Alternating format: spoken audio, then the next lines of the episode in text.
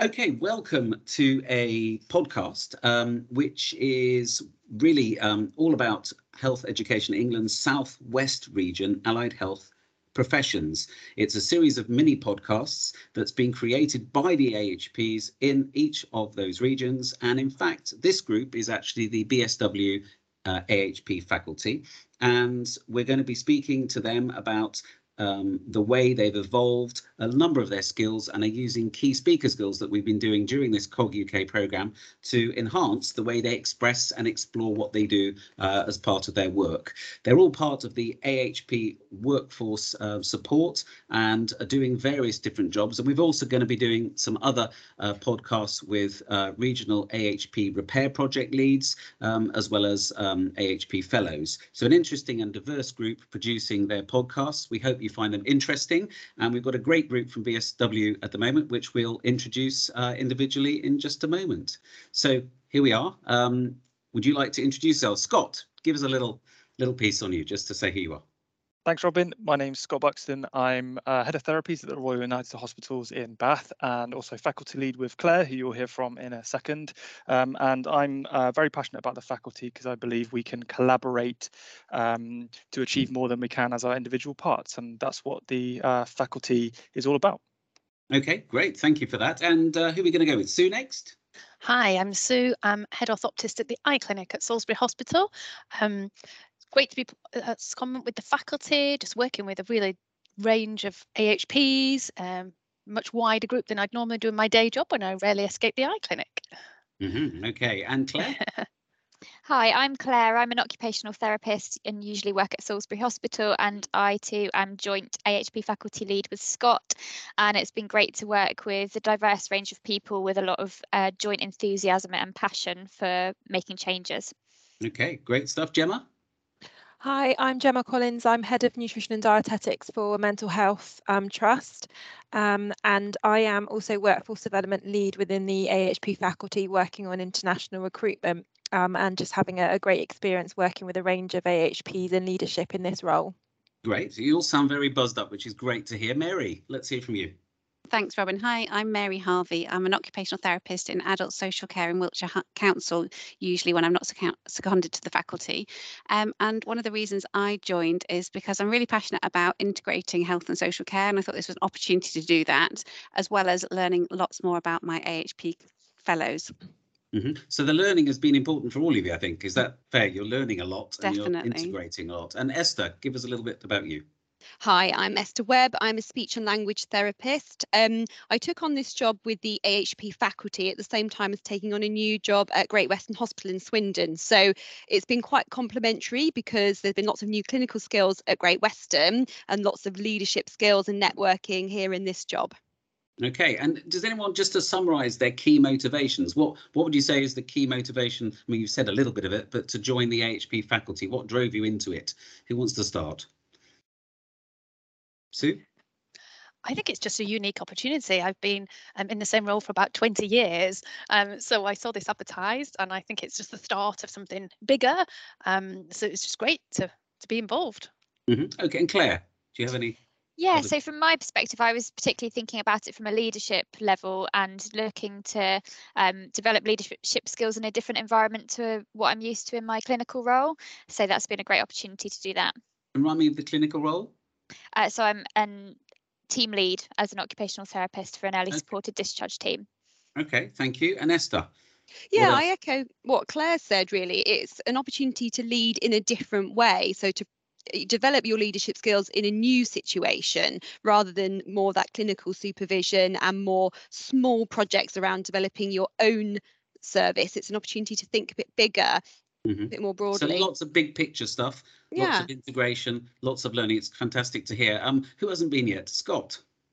Yeah, I think um, link, linking it back to the projects we've been focusing on over the past six months are all about workforce supply for allied health professions. As I know, nursing and midwifery and also medicine to some degree get a lot of uh, attention in the media about uh, workforce shortages. So we've been coming together to try and help with that um, for our system and our organisations and our patients ultimately, um, and coming together and working on that is uh, the only way we're really going to solve that through MD, MDT working, really working together um, to solve our problems. Because we've got lots of lots of similarities as professions, but we've also got unique differences.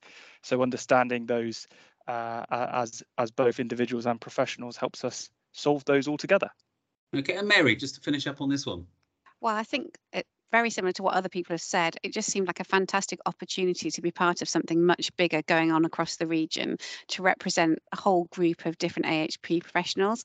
Um, so not just only opportunity for me to grow and progress myself, but to do something that would really float my boat. I'm really interested in helping others develop. So the opportunity to look at what the issues are in order to help the whole system improve really motivated me.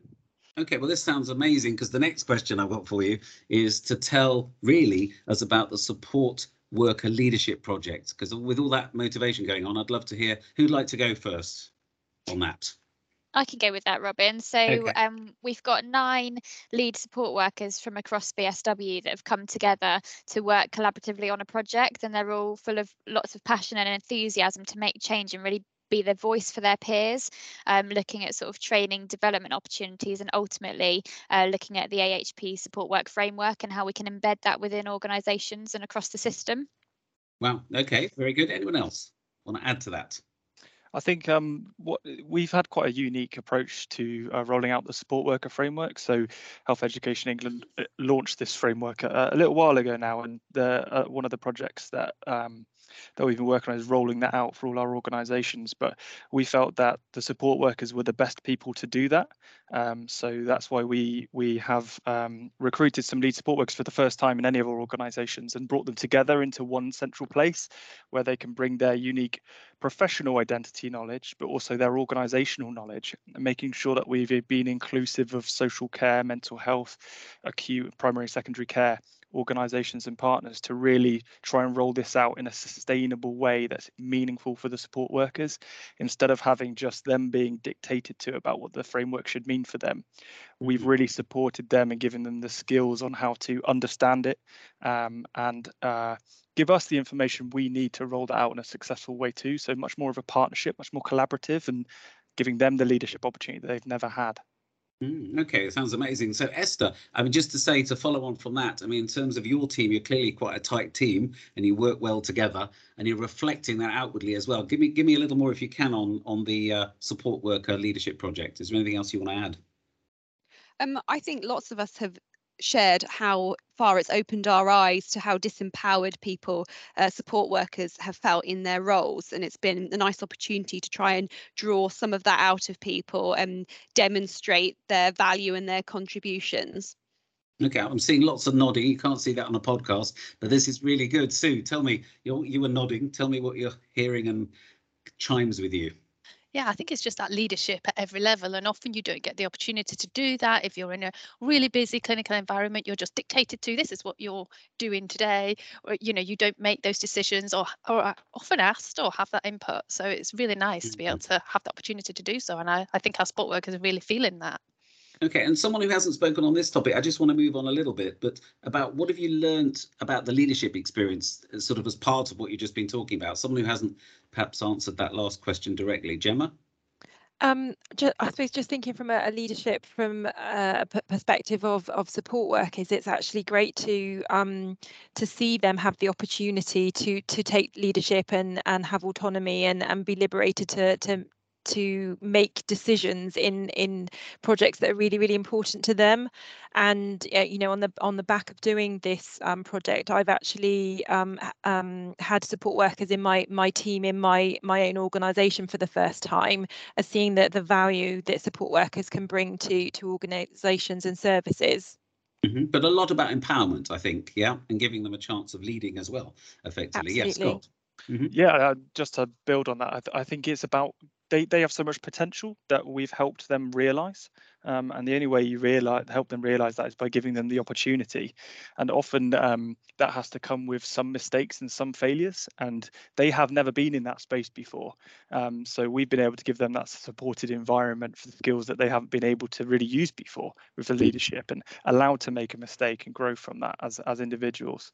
Yeah, and Mary, what about the word opportunity? I really liked that in what Scott said. Is there anything about opportunity that kind of hits with you? Absolutely. I think we often miss when we're busy in our clinical practice the opportunity to stop and really listen to things from the perspective of the support the support workers. They have so much to contribute. We've seen that in how they've developed in the team and how they've taken on responsibility and come up with amazing work. But if we don't really listen to them and their frustrations, we're actually dismissing them and saying inadvertently that they don't matter and they're not important. And they are a huge part of our workforce and we really need to uh, promote their development and give them every opportunity to grow. If we don't hear those frustrations, we're not really doing our jobs properly as leaders. Mm. Um, so that's something I'll take away as being key in my leadership going on after the faculty work finishes. Okay, and what do you think's pulled? And again, this can go to Esther, perhaps, if you'd like to answer this one, or Claire. Um, what do you think has pulled you together as a team, as a faculty team? Because that's clearly intrinsic to the success of what you're doing. I think um, yeah, thanks, Esther. I think it's definitely something about us all being in this journey together and starting off afresh together. Um, having enthusiasm between us and a shared purpose and wanting to change, and maybe not knowing exactly what that end point is, but being able to um, sort of have influence on that end point together and co-produce and co-create this together. Okay, very great. And how long have you all been together as a team, actually, Esther? What, what, how long um, you? Since January, and I think everybody's used this word unique. This is a unique um, experience for us. But I think part of that is the fact that we're all new. So usually when you start a new job, some people have been there a while, some people have been there a short while, and then you have that sense of newness. But we all came in at the same point, which gave us all a blank page to start with. And then I think that's what helped with this shared ambition and this joint focus because we're starting and ending at the same point. So there wasn't any of that, you know, this is how it's always been done. You weren't upsetting the status quo. And that combined with the fact that when we were um, employed for this role, there was already this inclusive um, sort of let's get lots of new blood and lots of new ideas in. I think that's what's really set the tone for the project. Okay, and Scott, do you want to add something? Yeah, totally. I, I think that um, not having any of those legacy problems that those historical issues that people bring when you've been in a an, in an organization for a long time there's always history about someone made a decision then or here's something that happened then that means we can't go down this road. Meant that we all had fresh opportunity to bring new ideas and not fall into just more of the same. So when it came to our ideas for our workforce supply projects we could properly come at it from a fresh perspective from ground zero again instead of having you know someone's hand over to pick up and that clouding your creativity and judgment. So it's mm-hmm. definitely something I think we'd all recommend that our colleagues throughout um, the southwest and, and beyond try and adapt when they come to towards projects. Is is trying to do something different, come at it from a different angle. Okay, and do you think, Sue, or if you'd like to take this one about silos? Well, the question was, what stops you as a group becoming a silo in yourselves? Could you help me with that? And I think the fact that we've all come together from different or- organizations and ultimately we will go back to those organizations. So we, you know, we're a wide representative across BSW to spread the word and spread our enthusiasm and just our knowledge base that we've got. We're all working on our individual projects, but because we meet quite regularly and we work as a group, I know lots about the project that Gemma's working on, for example. I wouldn't have had that knowledge and I can share that. So we're, they've not got a narrow focus, we've got a much wider vision of various different workforce issues issues across the region that then we can help um, spread the word, if you like. Great. Okay. And just to sort of wrap up really on this, is there anything anyone wants to say that would be the, the key learning thing that you might want to share with anybody else out there? Scott said a few things. Anything else that you'd love to sort of put in here and say, this is what makes it work. This this is something to share. Claire.